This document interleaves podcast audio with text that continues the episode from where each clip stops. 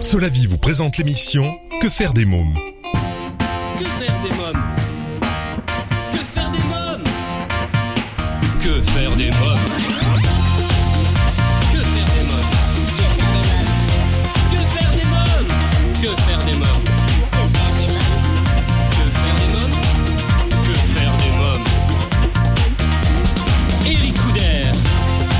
Bonjour à tous, bienvenue et bonne année, c'est Eric Couder, je suis très heureux de vous retrouver pour ce nouveau numéro de Que faire des mômes, l'émission 100% pour les parents. Au sommaire, aujourd'hui dans l'agenda des sorties, je reçois Samy Audin, directeur et fondateur du musée de la poupée à Paris. Mon invité jeunesse, Valérie Bourg, auteur de Tous au lit, le conte musical à dormir debout aux éditions de Braque. Dans la rubrique Quand les enfants dorment, l'invité du jour, l'animateur télé Jackie, mais je recevrai également Franck Bellevie, directeur du théâtre La Cible, pour parler des JTC, la nouvelle scène ouverte à Pigalle. Dans un instant, la rubrique Allo Eric, je serai en ligne avec Sandrine Duboucher, euh, fondatrice et gérante d'un heureux événement, le nouveau service pour les futurs et jeunes parents, le Baby Planning. Pendant toute l'émission, je vous invite, comme les semaines précédentes, à réagir sur le blog quefairedesmoms.fr et sur les réseaux sociaux, Facebook, Twitter et Instagram. Que faire des mômes Tout de suite, allô Eric. Mon rendez-vous téléphonique aujourd'hui est avec Sandrine Duboucher, fondatrice et gérante d'un heureux événement. Allô Oui, bonjour Sandrine Duboucher. Oui, bonjour. Eric Couder de Que faire des mômes. Alors, vous êtes fondatrice et gérante d'un heureux événement euh, et vous êtes à l'origine d'un tout nouveau service pour les futurs et jeunes parents, le baby planning. Qu'est-ce que c'est que le baby planning? Alors, le baby planning, c'est un nouveau service euh, qui est arrivé en France en 2009, qui est euh, complémentaire au suivi médical. Euh, donc, une baby planner, en fait, c'est une personne euh, qui est indépendante et qui va informer et conseiller les futurs et les jeunes parents pendant la grossesse et après la naissance, dans le but, en fait, de les aider bah, dans les différentes décisions euh, qu'ils vont avoir à prendre. Donc, ça peut être d'un point de vue logistique, donc euh, les conseiller sur l'aménagement de la chambre du bébé, sur le choix du matériel de périculture, le choix du mode de garde, etc. Ça passe aussi par l'événementiel, donc organiser une baby shower, par exemple, la, fameuse fête prénatale. Euh, ça peut être un baptême, un premier anniversaire. Et puis, c'est aussi, une fois que le bébé est né, donc c'est informer les parents sur les différentes pratiques de maternage qui peuvent notamment soulager les pleurs, le sommeil de bébé, etc. C'est vraiment c'est pas priver les, les parents hein, de, de- des moments de bonheur qui sont liés à l'arrivée de bébé, mais plutôt euh, leur simplifier la vie et leur le- leur permettre de se dégager du temps pour l'essentiel en fait. C'est-à-dire si moi je veux organiser mettons euh, l'anniversaire, euh, les- voilà j'ai une petite nièce qui s'appelle Erika, je veux Mhm. euh, je veux organiser son anniversaire, je fais appel à vos services et qu'est-ce qui se passe à ce moment-là? Eh bien, alors moi, je, en fait, j'accompagne les parents, donc c'est tout un suivi. Alors là, pour euh, pour un anniversaire, en fait, donc on va, euh, je vais voir les parents donc euh, lors d'un premier entretien où euh, ils vont me faire part un petit peu de leurs attentes. Donc, euh, dans le cas d'un anniversaire, ça va être combien de personnes il va y avoir à l'anniversaire, est-ce qu'il y aura des adultes, combien d'enfants, qu'est-ce qu'ils veulent exactement, quelles sont leurs attentes par rapport à, à cet événement-là, quels sont, quel est leur budget aussi, et puis et puis voir s'ils veulent organiser ça chez eux ou dans un lieu extérieur, est-ce qu'ils veulent une animation. Donc c'est vraiment euh, l'organisation de toute ou partie de l'événement, euh, ce qui ce qui permet en fait aux parents bah, de, de se décharger de ça. Euh, euh, voilà, s'ils veulent pas avoir tout à gérer ou qu'ils veulent gérer qu'une partie et pas une autre, euh, voilà, je, m'adapte vraiment aux besoins de chaque parent. Alors comment est née cette idée? Alors cette idée, elle est née d'un constat personnel, c'est-à-dire que j'ai été euh, une future maman à l'époque, il y a 9 ans maintenant, une jeune maman aussi après, euh, et en fait, alors bien sûr, hein, la grossesse c'est un véritable bonheur, hein, tant pour le- la maman que le papa. Euh, pour autant et paradoxalement, c'est un vrai euh, c'est une vraie ambivalence, c'est-à-dire qu'on est partagé entre le bonheur et la joie et les doutes et les questionnements, euh, ce qui est tout à fait légitime d'ailleurs. Euh, donc moi j'ai passé bah, beaucoup de temps euh, sur Internet puisqu'à l'époque je ne savais pas que le métier de baby planner existait et pour cause mon fils est né en 2007 et le baby planning est arrivé en France en 2009. Donc beaucoup de temps sur Internet, euh, beaucoup de discussions avec mes amis, euh, déjà maman pour la plupart, avec ma propre maman aussi. Euh, alors c'est sûr que ces avis-là sont intéressants, mais ils sont très personnels euh, et très subjectifs. Donc je trouvais pas forcément les réponses à mes questions à moi. Et puis aussi que le marché de la puériculture est un marché qui, a beaucoup évolué euh, maintenant. C'est-à-dire qu'avant il y avait près de, il y avait deux ou trois modèles de poussettes, il y a près d'une centaine aujourd'hui. Donc un marché qui est devenu euh, dense et complexe. Et bah, de tout, de ce constat en fait personnel, et puis après d'une d'une envie de transmettre après euh, mes connaissances que j'ai été formée donc au métier de baby planner et certifiée, euh, bah voilà, j'ai né en fait un heureux événement qui est mon activité donc d'information et de conseil pour les futurs et les jeunes parents. Et c'est vraiment le, bu- le but étant de leur simplifier la vie le plus possible. Euh, voilà. Alors, vous me dites euh, pour les jeunes parents, enfin pour les, c'est pour les enfants à, à partir de quel âge Voilà, jusqu'à quel âge, je vais dire plutôt. Alors jusqu'à quel âge? Jusqu'à un an. C'est-à-dire que jusqu'au premier anniversaire, euh, c'est-à-dire que euh, le baby planning, moi, l'accompagnement le plus long que je propose, c'est un accompagnement de neuf mois, c'est-à-dire dès le troisième mois de grossesse, donc dès, dès lors que la grossesse est vraiment confirmée, euh, jusqu'aux trois premiers mois de vie du bébé, mais ça peut s'étendre, euh, voilà, jusqu'à un an, euh, le premier anniversaire, et puis voilà, en général, l'accompagnement ça, ça- ça dure jusqu'à jusque là à peu près. Alors, quelles sont les interrogations ou problématiques que rencontrent les jeunes parents? Alors, bah, pas mal de problématiques, justement. Je parlais du matériel de puriculture tout à l'heure euh, parce que le, marché est tellement vaste que les parents s'y perdent. Euh, bah, le choix de la poussette, le choix du siège auto, euh, parce qu'en fait, souvent les parents ne, se posent pas les bonnes questions. C'est-à-dire que sous prétexte que la cousine, la voisine a acheté tel ou tel modèle de poussette ou de siège auto, les parents vont dire ah bah c'est celui-là que je vais prendre. Sauf que c'est pas en ce sens qu'il faut raisonner. Il faut plutôt se poser des, questions, les propres, ses propres questions en fonction de ses propres attentes. C'est-à-dire euh, quel type de logement on a, est-ce qu'on habite en maison, en appartement, quel type de voiture on a, est-ce que c'est une petite voiture, une grande voiture, quel budget, euh, euh, euh, les, goûts aussi qu'on a, les convictions, etc. Enfin, il y a, plein de choses à prendre en compte. Et c'est pas parce que justement la cuisine a pris tel modèle de poussette que c'est forcément celui-là qui conviendra euh, aux parents. Donc il y a cette problématique pardon là de bah, du choix du matériel de puriculture en fonction de ses propres attentes. Il y a les pleurs et le sommeil de bébé qui sont un vrai sujet aussi pour les parents, beaucoup de beaucoup d'angoisse à ce sujet-là et les pratiques de maternage peuvent vraiment apporter de, de vraies pistes de solutions. Euh, le choix du mode de garde aussi, un gros problème euh, sociétal aussi. Et, encore une fois, euh, alors même si c'est vrai qu'on parle de, moi je parle de choix du mode de garde, même si ouais aujourd'hui on n'a pas vraiment le choix, on n'a pas toujours le choix, euh, mais encore une fois, il faut avant tout se poser les bonnes questions et surtout anticiper euh, le plus possible. Les droits de garde, c'est-à-dire les parents divorcés, c'est ça? Euh, non pas les droits de garde, le choix du mode de garde, c'est-à-dire bah, quel euh, quel mode de garde on va choisir pour son bébé. Est-ce qu'on se dirige vers une garde collective Donc c'est euh, la crèche, ah, ça peut être voilà les, les, différents modes de garde collectifs ou les modes de garde individuels. Est-ce qu'on se dirige plutôt vers une assistante maternelle Est-ce qu'on prend une jeune fille au père Enfin, il y a, y a, tellement de, il y a beaucoup de de, de modes de garde possibles. Le problème c'est que l'offre est insuffisante. Euh, mais il y, a, de nombreuses structures que les parents d'ailleurs ne connaissent pas tous. Il y a les MAM, les maisons d'assistance maternelle que les parents ne connaissent pas forcément, la crèche familiale aussi. Euh, il y a, plein de plein de structures que, que les parents euh, ne connaissent pas toujours. Alors quelles sont les solutions que vous apportez?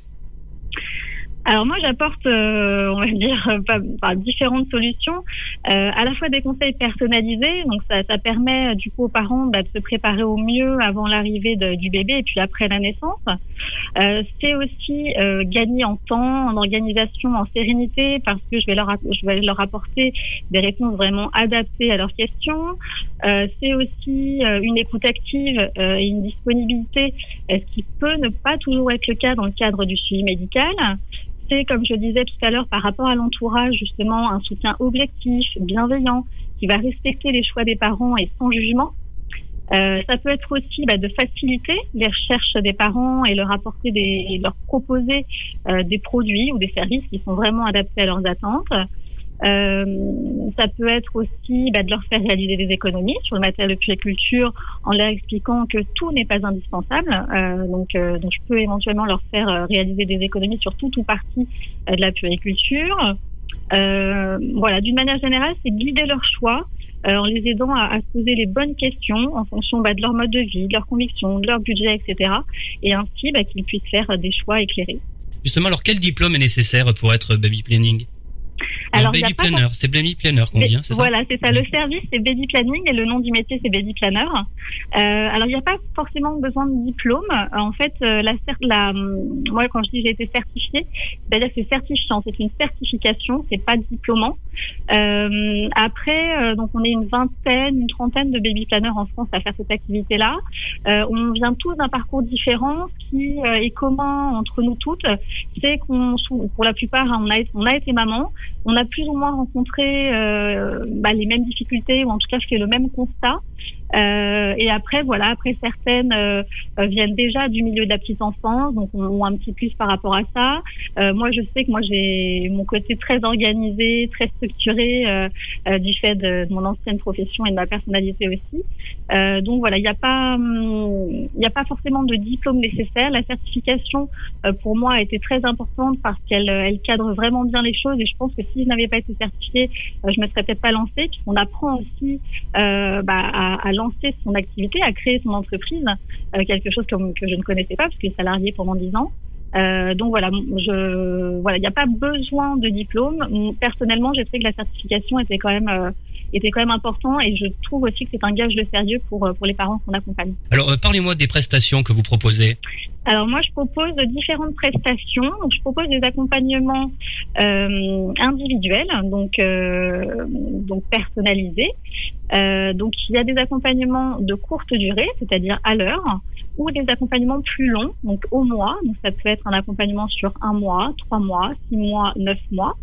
Euh, et je propose aussi des ateliers collectifs donc euh, le but étant de réunir en fait des groupes euh, de, futurs ou de jeunes parents et tout ça, que ce soit les accompagnements individuels ou les ateliers collectifs, peuvent se faire. Alors quand c'est en accompagnement individuel au domicile des parents, sachant que mon secteur est Paris, l'Île-de-France et l'Oise. Euh, ou bien à distance, ça peut se faire en visio, euh, par téléphone, par mail. Et pour les ateliers collectifs, alors c'est plus ou moins pareil, euh, sauf que c'est pas au domicile des parents, c'est plutôt dans des lieux, des structures partenaires, ou bien également en visio. Donc ça peut tout à fait se faire via Skype ou Google voilà, il y a plein de plein de moyens de, de pouvoir faire des choses à distance aussi et ça évite du coup les parents ça leur permet de, de, de, ne pas avoir à trop s'organiser euh, et du coup, ça leur permet de ne pas se déplacer. Donc les parents trouvent ça assez pratique. Quelle est la fourchette de tarifs pour une prestation? Alors les tarifs démarrent à partir de 10 euros, c'est-à-dire que pour 10 euros, euh, on peut déjà bénéficier lors d'un atelier collectif, donc euh, lors d'un groupe de, avec un groupe de futurs, enfin de futurs ou de jeunes parents, on peut bénéficier d'une heure, donc l'atelier ça dure une heure, sur une thématique euh, généraliste, c'est-à-dire la thématique ça peut être bah, le matériel de puriculture, comment ne rien oublier et acheter l'essentiel sans trop dépenser. Et donc pendant une heure, je vais expliquer aux parents, bah voilà les comment on peut faire des économies, combien va coûter l'arrivée du bébé, etc. Donc des, des, des informations, des conseils généralistes. Euh, et puis, euh, donc ça c'est pour les ateliers collectifs et pour les accompagnements individuels. Donc les tarifs euh, sont de 59 euros pour un accompagnement individuel à domicile. À distance, c'est 20 euros de moins, donc 39 euros pour un, pour un accompagnement d'une heure personnalisé mais à distance. Et puis après, bah, pour les accompagnements longs, euh, bah, les tarifs sont, sont différents. J'invite les parents à, à aller voir euh, mon site pour, pour voir les prix. En gros, pour vous donner une idée, euh, ça va de 70 euros pour un accompagnement d'un mois. Et pour l'accompagnement de 9 mois, c'est 49 euros par mois pour un accompagnement de 9 mois. sachant que c'est 20 euros quand c'est à distance. 20 euros de moins, pardon, quand c'est à distance. D'accord. mais voilà, pour plus de précision, c'est peut-être plus clair ce sera plus clair sur mon site, je pense. Merci euh, Sandrine Duboucher, merci beaucoup. Merci à vous Eric. Alors, si vous souhaitez avoir davantage d'informations sur un heureux événement, euh, vous trouverez un lien sur le blog quefairedesmoms.fr dans l'onglet programme de l'émission. Dans quelques minutes, l'agenda des sorties, mon invité Samy Audin, directeur et fondateur du musée de la poupée à Paris. Mais pour l'instant, c'est la pause. Que faire des mômes? Vous écoutez Que faire des mômes, c'est Eric et on enchaîne avec l'agenda des sorties.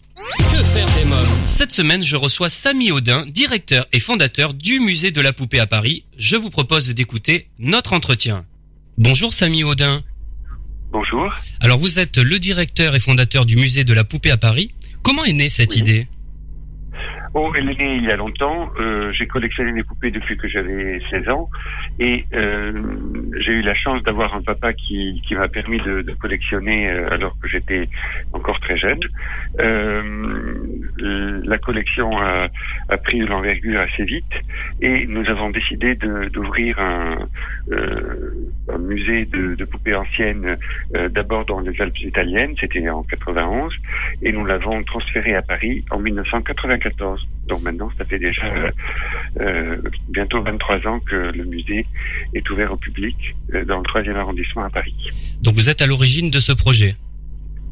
Oui, oui, oui. Oui. Alors combien de poupées environ sont exposées?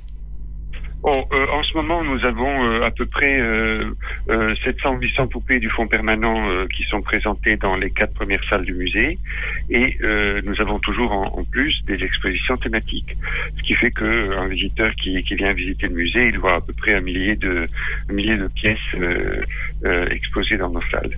Comment vous procurez les poupées? Ça, ça se passe comment? On, on- on les achète? Euh, euh, Vous les Oui, faites a- parvenir? Comment?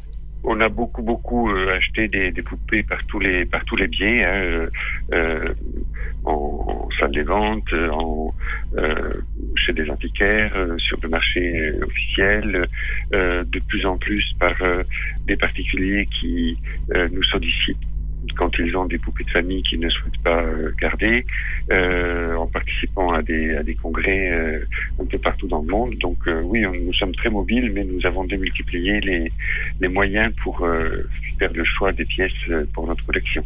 Quelles sont les poupées les plus anciennes que vous avez? Oh, nous avons vraiment couvert le, le 19e siècle, le début du 20e. Euh, il y a une ou deux pièces qui sont un peu plus anciennes dans le musée, mais euh, l'essentiel de la collection, c'est vraiment euh, l'âge d'or de la poupée, donc euh, la deuxième moitié du 19e siècle. Est-ce qu'il y a une poupée qui est plus appréciée par le public? Je dirais que comme on évolue tous les trois ans, on renouvelle les pièces dans les salles permanentes. Euh, il y a bien sûr des types de poupées qui plaisent plus que d'autres, mais euh, euh, je dirais qu'il y a peut-être une vitrine qui est la, la plus emblématique de, de notre musée, c'est la vitrine de la classe. On a reconstitué une classe de, euh, de province où des, des petites filles et des petits garçons sont réunis dans le, la même pièce. Et toutes les poupées qui sont présentées dans, dans ce cadre euh, proviennent de la Société française de fabrication de bébés et jouets, qui a eu une très belle palette de bébés de caractère, donc des poupées réalistes euh, au visage très expressif, euh, qui se prêtent bien voilà, reconstituer une, une scène euh, euh, au visage multiple.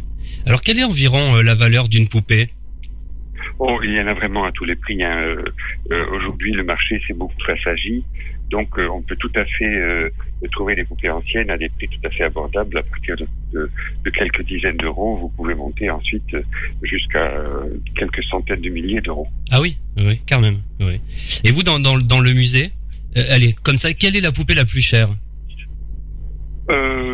ça, je ne saurais pas vous dire en ce moment. Le, parmi celles qui sont exposées, euh, oh, on a quand même quelques euh, quelques pièces qui ont une, une grande valeur, oui, quand même. Oui. Alors, quelles sont les expositions que vous présentez actuellement? Alors, nous avons, pour la première fois dans notre histoire, nous avons fait une exposition que nous avons intitulée Le Paris des poupées et qui disperse la collection d'une de nos clientes, puisque le musée, non seulement il achète des, des poupées anciennes, mais il en vend. Donc, euh, une de nos anciennes clientes est malheureusement décédée il y a quelques années et ses héritiers ont choisi notre structure pour disperser sa collection auprès d'autres collectionneurs qui euh, euh, apprécient les, pièces qu'elle avait réunies. Donc nous avons une exposition qui est ouverte, vu son succès en prolongation jusque mi-janvier, et qui disperse donc les, les belles poupées essentiellement françaises, fabriquées entre, euh, disons, le, le dernier quart du 19e jusqu'au début du 20e siècle. Alors, quelles sont les animations que vous proposez? Bon, nous avons plusieurs animations. Euh, bien sûr, les enfants sont euh, sont quand même une, une cible euh, privilégiée dans, dans nos murs. Donc, nous avons des animations pour les enfants, notamment les mercredis et les samedis. Les goûters d'anniversaire pour enfants fonctionnent très bien. Nous y présentant des, euh, animations qui, qui leur sont adaptées, mais nous avons également des, animations pour les adultes collectionneurs ou des, des, des guidées pour euh, le public qui veut découvrir cet univers euh, sans pour autant être collectionneur lui-même. Nous sommes également à l'origine d'une d'un concept que nous avons développé plutôt à l'étranger, qui s'appelle l'école des poupées, et où nous formons des collectionneurs sur des sujets pointus euh, sur l'histoire de la poupée. Et ça, c'est quelque chose qui, qui, fonctionne très bien. Euh, euh, les, amateurs euh, de, de, poupées, même si aujourd'hui avec l'Internet, on a accès à beaucoup de renseignements, ont quand même besoin d'un maître à penser, de quelqu'un qui, qui, puisse bien les, les former à, à, à collectionner intelligemment. Et hum, c'est une formule qui plaît beaucoup. Alors revenons sur les animations euh, que vous proposez pour les enfants. L'atelier créatif poupette parfumée, qu'est-ce que c'est? Alors, ce sont des, petites euh, euh, poupettes que les enfants euh, peuvent réaliser au musée. Ce sont des poupées en tissu que les enfants peuvent rembourrer avec une bourre qui, qui est parfumée avec des essences qu'ils choisissent. Ensuite, ils peuvent décorer la, la poupée eux-mêmes, la personnaliser. Donc, ça, ça leur permet d'avoir soit de créer eux-mêmes un, un, petit cadeau à faire à leur entourage, euh, soit de, de, réaliser quelque chose qui est vraiment à leur goût et qu'ils euh, chérissent ensuite. À partir de quel âge on peut participer à cet atelier? Oh, Normalement, euh, on, on, conseille quand même que, que les enfants euh, aient quand même la maîtrise de leurs doigts, donc on conseille à partir de 5-6 ans. D'accord. Donc euh, cet atelier créatif poupette parfumée, c'est le mercredi à 14h30, hein, c'est ça oui, oui, oui. Très bien. Et c'est 14... 14 euros, hein, c'est ça pour euh, c'est par par enfant oui. Oui, oui. Très bien. Donc c'est l'entrée. Ça comprend l'entrée au musée. Hein. Très bien, l'entrée plus euh, l'atelier créatif. L'atelier euh, créatif. Parlez-moi également euh, des kits d'activité euh, sur place ou à emporter, ma poupée souci et ma poupée de papier. Alors ça c'est une euh, deux, deux kits qui sont proposés aux parents euh, qui veulent euh, euh, faire faire une activité à leur enfant en autonome. Donc ils peuvent visiter le musée. Et dans la dernière pièce nous avons c'est notre salle d'activité. Et ils, ils peuvent s'y installer soit pour découper une poupée en papier euh, qui a été dessinée d'ailleurs par mon père, qui est peintre et photographe, euh, ou alors ils peuvent réaliser une, petite poupée souci.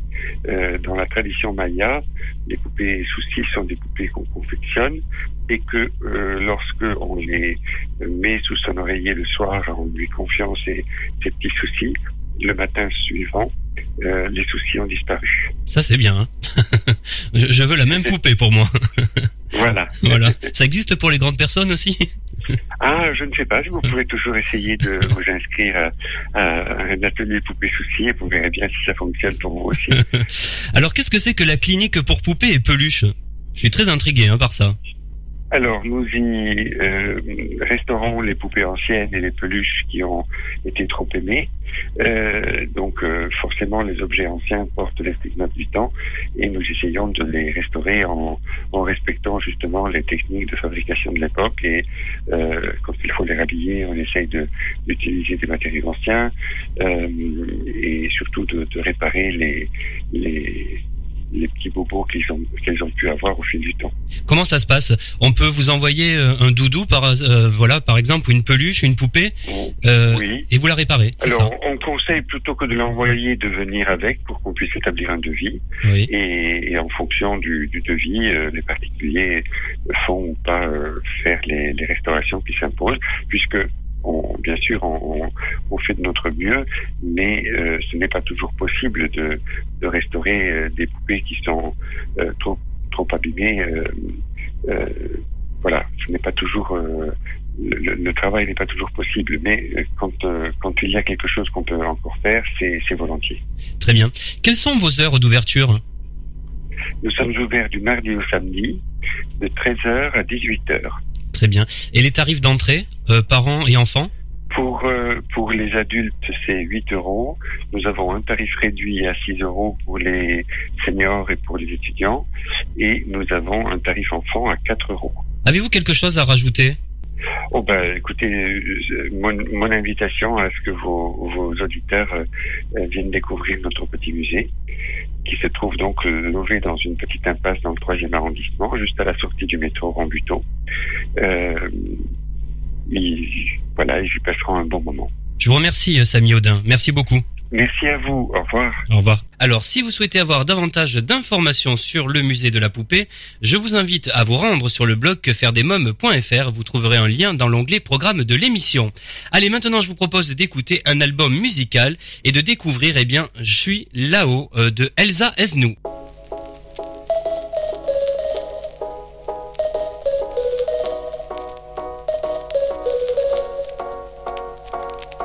Je veux seulement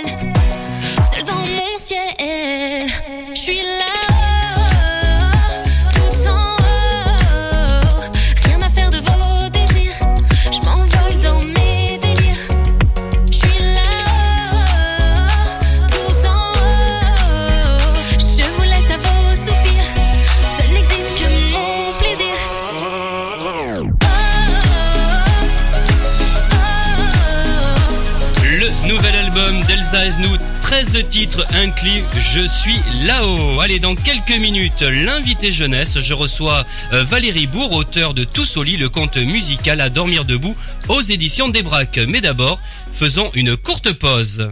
Que faire des mômes? Vous écoutez Que faire des mômes, l'émission 100% pour les parents et tout de suite, c'est l'invité jeunesse. Que faire des mômes? Mon invité jeunesse aujourd'hui est Valérie Bourg, l'auteur de Tous au lit, le conte musical à dormir debout.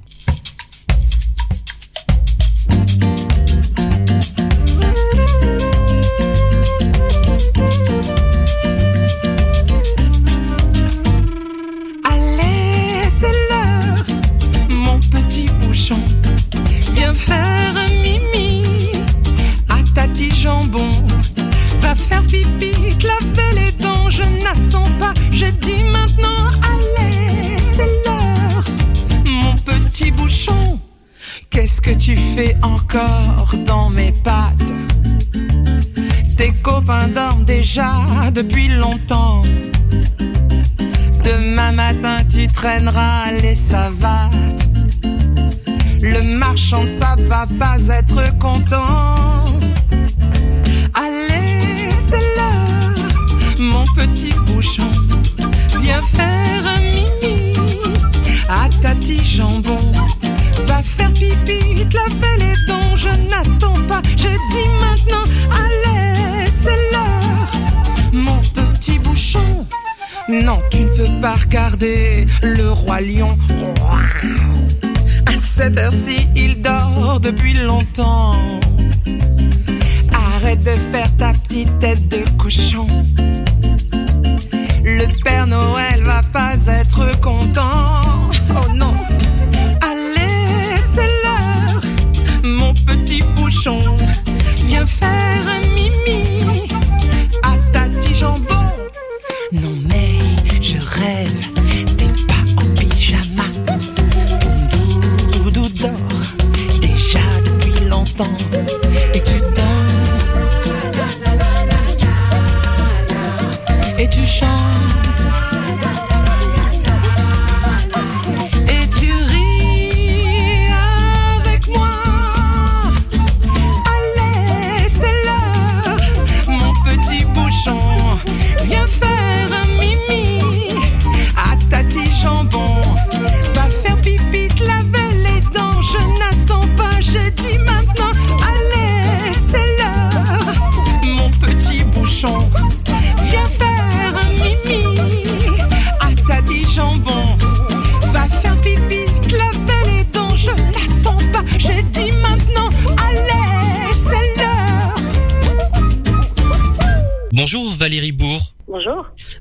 l'auteur de Tous au lit, le conte musical à dormir debout illustré par Soufi, coécrit et interprété par Marianne James, sorti depuis le 20 octobre aux éditions des Braques. Comment est née cette aventure? Alors c'est une aventure un peu particulière qui est née de plusieurs déclics, on va dire. D'abord, euh, on a eu la chance de travailler avec Marianne James sur notre euh, livre CP précédent, Les Symphonies subaquatiques, dans lequel elle interprétait un rôle. Et euh, suite à ça, on s'est dit qu'on on aimait vraiment beaucoup travailler ensemble, qu'on se faisait confiance. Marianne un petit peu rentré dans la famille, comme euh, la, la idéale que nos enfants adorent. Et puis, euh, on s'est dit qu'on allait faire un deuxième disque ensemble. Pour le thème, c'est venu, on va dire, euh, d'une commande d'un d'un éditeur que je ne citerai pas, qui voulait faire un album de berceuses. Et euh, de mon côté, les berceuses, ça ne me parlait pas trop. Donc euh, je me suis dit que pourquoi pas aborder le thème du sommeil, mais d'une manière un petit peu originale. C'est comme ça qu'est né Tous au lit. Alors qui est Tati Jambon? Euh, Tati Jambon, c'est le vrai surnom que donne la famille de Marianne à Marianne. Parce que euh, pour une histoire de famille, donc euh, dans laquelle elle, elle donnait du jambon à un chien qui refusait de manger autre chose, et du coup tout le monde l'a surnommée après Tati Jambon. Et moi j'ai entendu cette expression pendant un spectacle de Marianne que je suis allée voir, qui s'appelle euh, Miss Carpenter, dans laquelle elle disait à un des comédiens viens faire un mimi à Tati Jambon. Oui. Voilà. Alors quelle solution a trouvé Tati Jambon pour que l'heure du coucher des enfants ne soit plus un cauchemar? On peut pas dire que ce soit des solutions parce que ça ne fonctionne pas très bien, mais en tout cas, elle va user de plein de subterfuges pour euh, essayer de les endormir.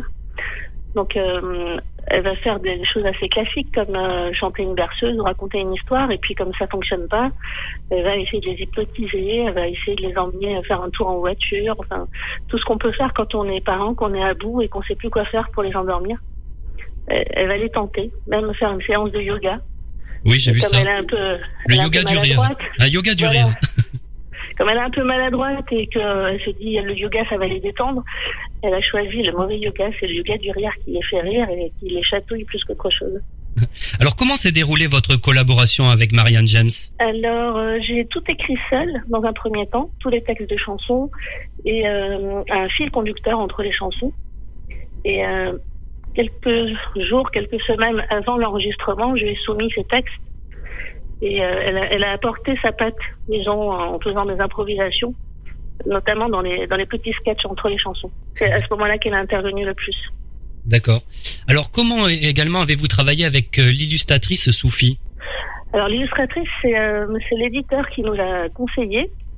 Et moi, j'ai vraiment beaucoup aimé tout ce qu'elle a fait comme, comme illustration sur d'autres livres. Et comment vous dire, elle, elle a eu les textes de chansons, elle a entendu les chansons, dans un premier temps sans savoir qui chantait, parce que c'était une volonté de Marianne, mais euh, elle a tout de suite reconnu, donc ça n'a pas marché.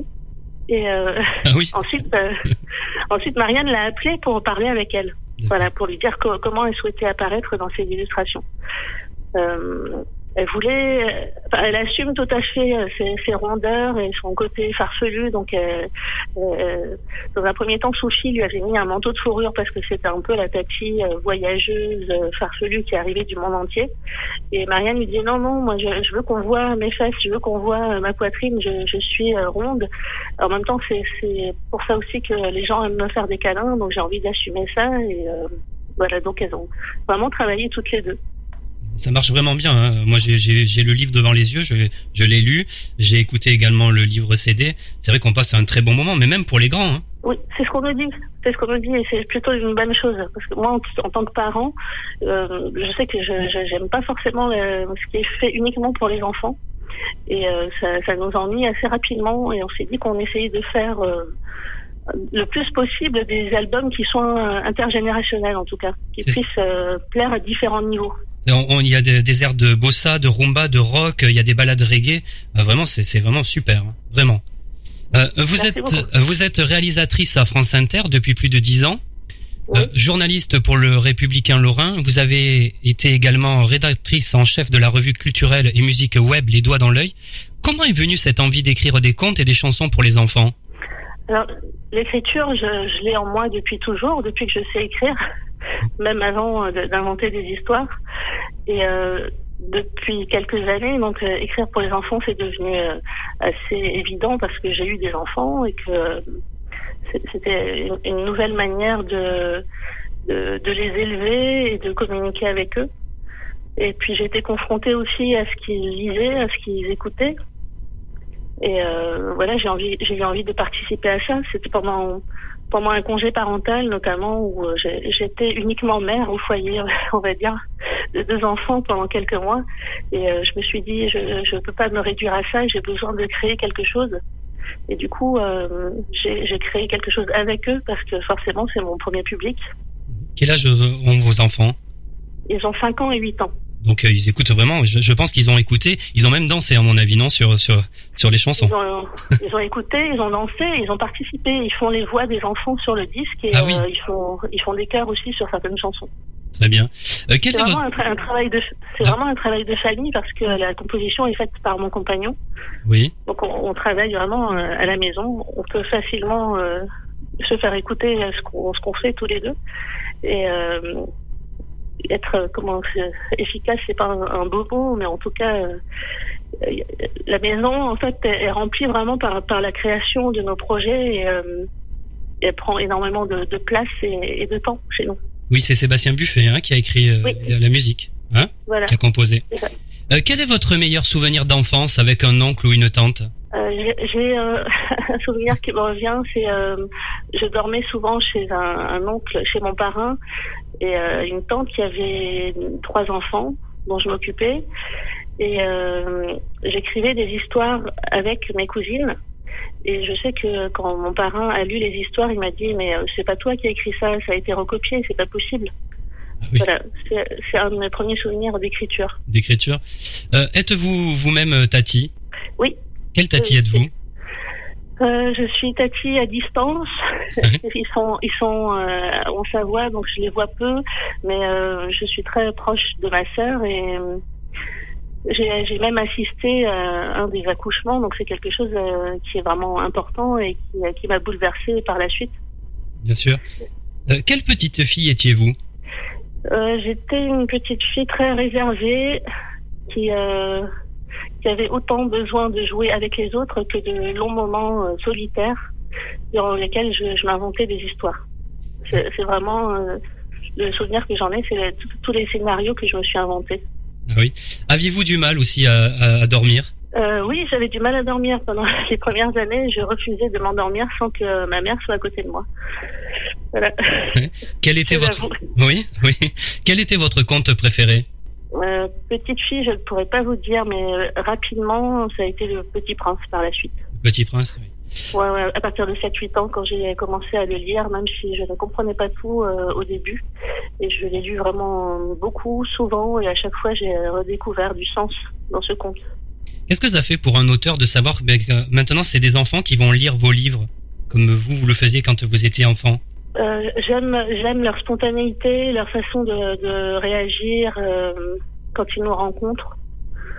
euh, je, je me rends, je me rends pas compte en fait de ce que ça peut être pour eux. Et du coup, je suis toujours surprise et euh, émerveillée par, euh, par les retours que je peux avoir des enfants. Valérie Bourg, avez-vous quelque chose à rajouter, un dernier message à faire passer? Hum, Qu'est-ce que je peux vous dire? Partager le plus de temps possible avec les enfants, essayer de, de trouver des activités communes, c'est quelque chose qui va les, les marquer pour toute leur vie. Voilà, c'est la chose la plus importante pour moi aujourd'hui avec mes enfants. Et j'espère que tout le monde est bien conscient que les premières années sont déterminantes pour les petits. Euh, Avez-vous déjà une idée de, de prochain livre? Euh, oui, ça, ça serait la suite de lit. La suite? Ah, c'est un scoop alors Voilà, on envisage la suite de lit pour euh, l'automne 2017 et qui pourrait donner lieu à un spectacle. Très bien. On en reparlera alors à l'occasion. Hein Avec plaisir. Très bien. Bah, je vous remercie euh, Valérie Bourg. Merci beaucoup. C'est moi, je vous remercie.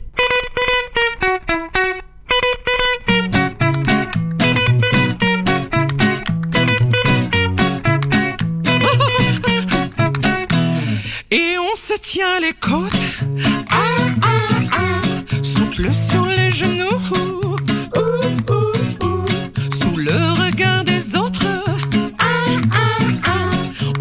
on s'amuse comme des fous.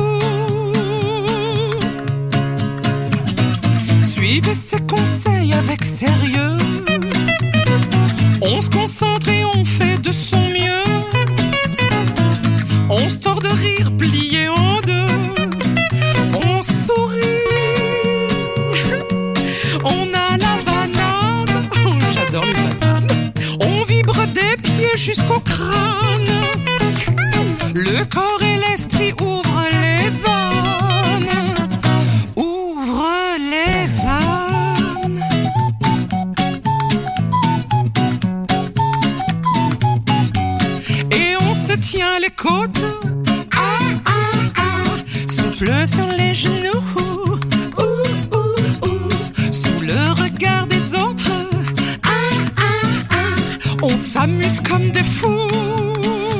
si vous souhaitez avoir des informations complémentaires sur le conte musical Tous au lit, vous trouverez un lien sur le blog quefairedesmoms.fr. Allez, on se retrouve dans quelques minutes pour la rubrique Quand les enfants dorment avec l'animateur télé Jackie. Mais je recevrai également Franck Bellevie, directeur du théâtre La Cible, pour parler des JTC, la nouvelle scène ouverte de Pigalle. Que faire des mômes? Merci d'écouter Que faire des mômes, c'est Eric Couder et tout de suite c'est la rubrique Quand les enfants dorment. Que faire des mômes? Pour cette dernière partie d'émission dédiée seulement aux grandes personnes, je vous propose de découvrir une interview exclusive de l'animateur télé Jackie. Bonjour Jackie. Bonjour. Alors, depuis 2008, vous êtes l'animateur euh, du JJDA, Jackie, journal d'aujourd'hui, sur la chaîne IDF1. Comment est né ce concept? Ce concept est né euh, avec Jean-Luc Azoulay, qui est donc le directeur de la chaîne. On, on avait envie de faire une émission un peu déjantée, ce que j'ai toujours fait depuis que je fais de la télé. Le seul problème, qui est quand même important, c'est qu'on n'avait pas, on n'a pas les, on n'avait pas de gros moyens sur IDF1. Donc on s'est dit, on va, on, on va, c'est pas la peine de faire des trucs on n'a pas les moyens, donc on va faire un truc artisanal, au second degré, et voilà, c'est né comme ça. ça, ma- ça marche super bien. Ça hein. marche très bien, ça fait 8 ans que je fais l'émission et ça marche très bien. Ouais, ouais. Alors justement, parlez-moi de cette émission. Combien il y a de numéros en tout? Alors, normalement, alors l'émission dure une heure.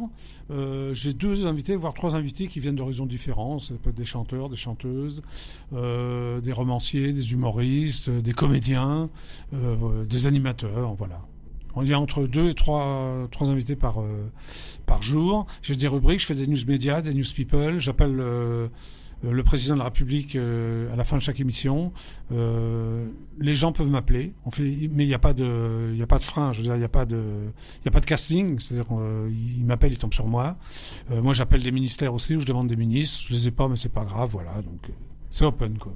Et le président, vous l'avez eu? Jamais.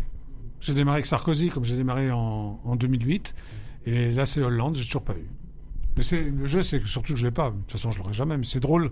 Je crois que si le mec est le plus appelé, ça fait 8 ans que j'appelle un président de la République tous les jours et je l'ai jamais, quoi. Combien il y a eu de numéros justement d'émissions? Euh, 1369 aujourd'hui. Alors vous êtes le premier en tout cas dans les années 80 à avoir animé des émissions musicales comme Les Enfants du Rock et Platine 45 sur Antenne 2. Quels souvenirs en gardez-vous?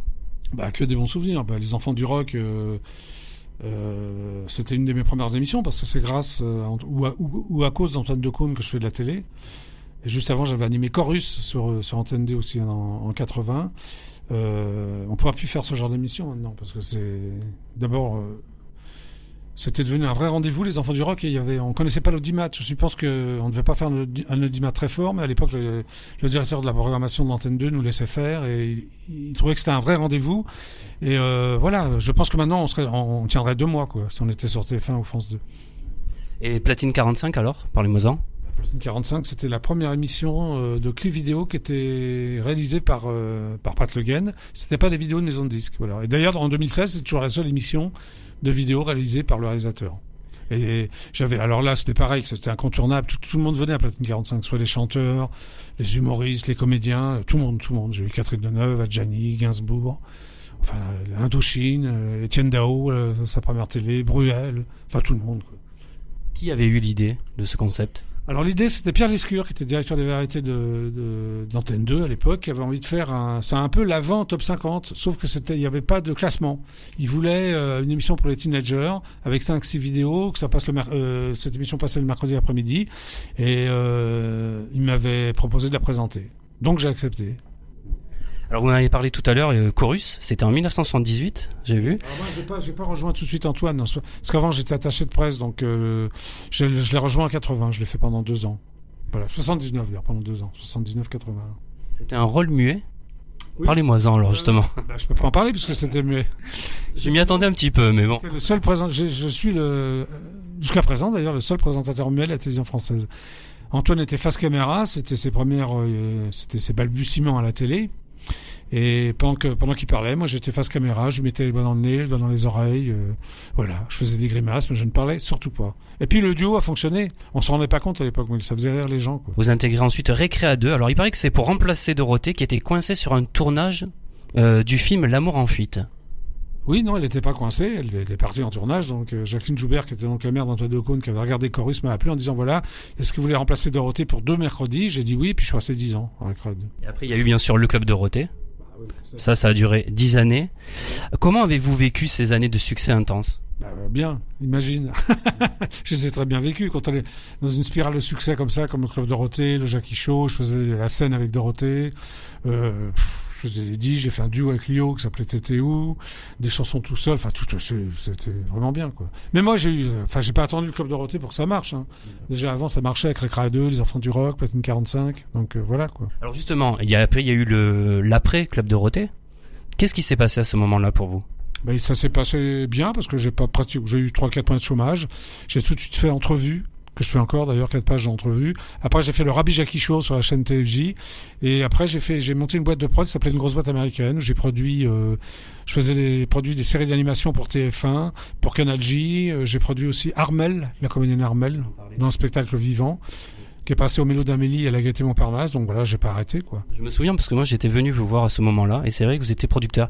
Justement, alors vous aimez être derrière la caméra, devant, producteur. Qu'est-ce que c'est qui vous anime? Ce, que je- ce qui m'anime, c'est moi j'aime bien faire plein de choses. J'ai fait de la télé euh, en tant qu'animateur, j'ai produit, j'ai fait de la radio sur Skyrock, sur Europe 1. Euh, j'ai écrit des bouquins, je, je fais de la presse avec entrevues. J'aime bien tout faire. Tant tant, tant que je peux tout faire, je ferai tout. Parce que j'aime pas la routine, quoi. Donc, j'aime bien voir plein de gens, des producteurs différents, des productions différentes, euh, voilà. Alors euh, revenons bien en arrière. Vous avez fait une école de journalisme rue de Rennes. Vous avez débuté en 1973 Oui, oui, mon premier métier, c'était attaché de presse dans une maison disques chez Philips en, en février 73. et alors vous avez été attaché de presse de Gainsbourg et de Bob Marley. Gainsbourg 8 ans, c'est ça à peu près Oui, oui, Et, et 5 ans. euh, Oui, oui, non, non, mais je suis resté de 73 à 80, donc j'étais attaché de Gainsbourg, oui, Marley, Elton John, Rod Stewart, Genesis, Brian Ferry, euh, euh, Jerry Lee Lewis, euh, Peter Gabriel, euh, voilà, quoi. Aussi, Alain Bachung, Bijoux, au bonheur des dames. Quelles étaient vos relations avec euh, bah, ces monstres sacrés? Alors parlons là de, de Gainsbourg et également de Bob Marley. Bah, j'avais des relations de boulot euh, qui, à la fin, surtout avec Serge, parce que bon, Bob Marley, j'aimais beaucoup, mais enfin, il habitait la Jamaïque, donc je le voyais moins souvent. Gainsbourg, euh, je, dirais pas qu'on était amis, parce que bon, moi, à l'époque, j'avais 20 ans de différence avec lui, je me suis occupé de lui, j'avais 26 ans, donc un peu gamin. On était bien copains, quoi. Il m'aimait, je crois qu'il m'aimait bien. Moi, j'avais une adoration pour lui avant de le connaître, mais il me faisait confiance. C'est pour ça qu'il m'a gardé. Alors quel petit garçon étiez-vous? Euh, assez sage en fait. Moi je suis devenu turbulent quand je suis parti en colonie de vacances. C'est-à-dire à, l'âge de 12 ans, dans une colonie de vacances, euh, où j'ai rencontré Richard Gottener. Et là on a commencé à déconner. Mais sinon j'étais assez sage. Je suis devenu euh, indiscipliné à l'âge de 12 ans. Où avez-vous grandi? Alors j'ai grandi, je suis né à Paris, donc j'ai grandi à Paris 11e, avenue Parmentier. Je suis, une- je suis un mec de la Répu, comme on dit. Quelles étaient les relations avec vos parents? Bah, moi, je suis juif ashkénaze, fils unique, donc j'avais une maman juive très protectrice, donc j'étais j'ai eu une enfance dorée, gâtée, pourrie. quoi. J'aurais pu devenir pourri gâté euh, toute ma vie. Heureusement que j'ai à un moment donné j'ai j'ai réagi. Alors, euh, est-ce que vous avez réalisé tous vos rêves d'enfant? Oui, parce que oui, oui, oui, bah oui, je voulais pas d'enfant mais d'adolescent. Je voulais, je voulais faire le con. Je voulais que ce soit mon métier. Bah voilà, je fais toujours le crétin et c'est mon métier en 2016, donc c'est bon. Avez-vous des projets? Euh, pour l'instant, non. Comme projet, euh, oui, j'ai un projet de one man show que j'ai écrit avec deux, deux autres personnes. Il faut que j'ai le temps de le répéter, puis je le mettrai. euh, voilà, j'ai envie de faire un one man show. Merci Jackie. Merci Eric. Voilà, je voulais faire euh, dire un grand grand merci à Jackie. J'étais très heureux euh, de le rencontrer. On s'était déjà croisés, mais j'étais très content euh, de le revoir. Aujourd'hui, c'est spécial, un deuxième invité. Et oui, dans la rubrique quand les enfants dorment, Euh, j'ai rencontré Franck Bellevie, directeur du théâtre La Cible, pour parler des JTC, les jeunes talents du théâtre La Cible, la nouvelle scène ouverte de Pigalle. Il vous en parle. Bonjour euh, Franck Bellevie. Bonjour. Alors, vous êtes le directeur du théâtre La Cible à Paris.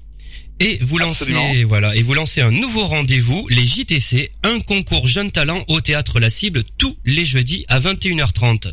Parlez-moi de ce nouveau rendez-vous.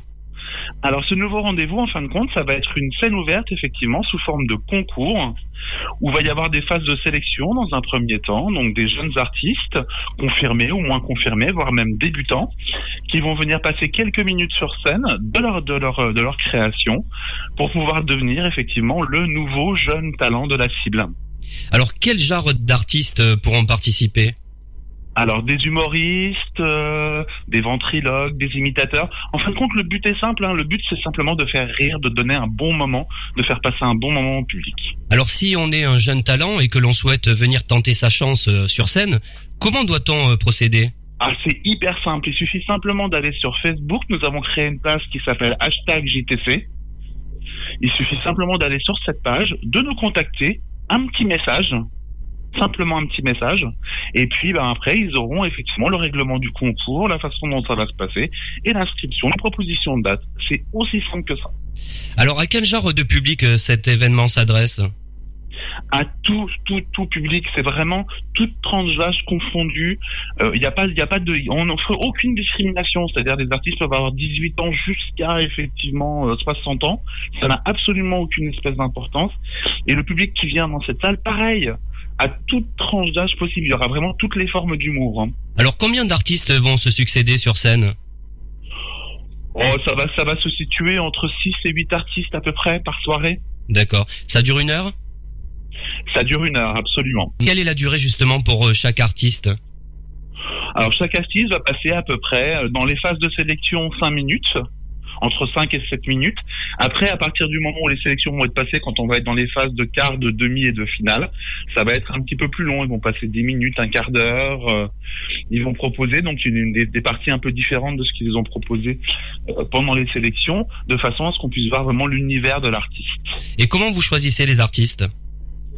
Alors, il n'y a pas de sélection en fin de compte. Il n'y a aucune sélection. C'est-à-dire que les gens s'inscrivent, ils viennent, ils proposent, et après, c'est le public, dans les phases de sélection, qui vont sélectionner ceux qu'ils préfèrent. Et à partir des parties quart, demi et finale, ça va être le public et aussi un jury de professionnels. Alors, que gagnera le grand vainqueur? Alors, le grand vainqueur gagne une programmation chez nous, un trimestre de programmation. Oui. Et le deuxième, une représentation euh, unique, ce qu'on appelle un showcase, au niveau de notre lieu. Très bien. Les deux premiers seront récompensés. Alors, quel est le tarif euh, de cette soirée?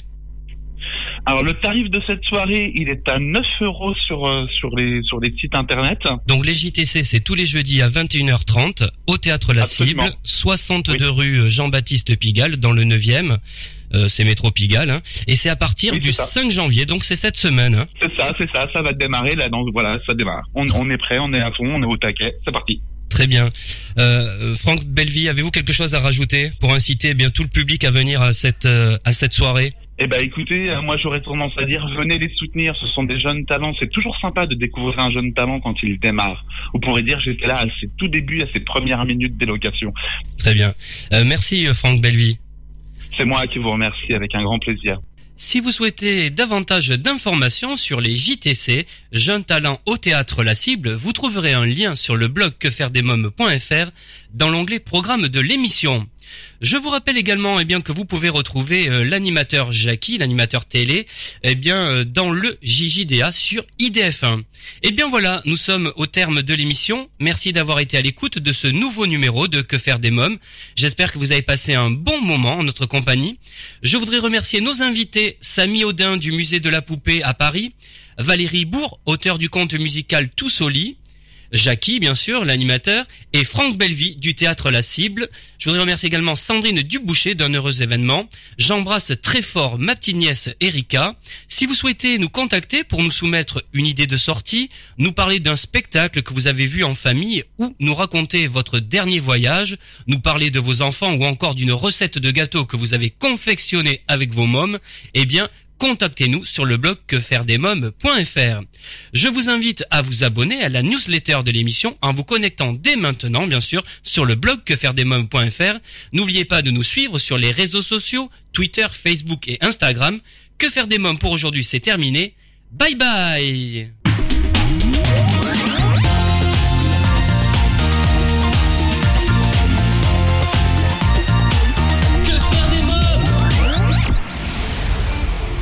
Solavi vous a présenté l'émission Que faire des mômes?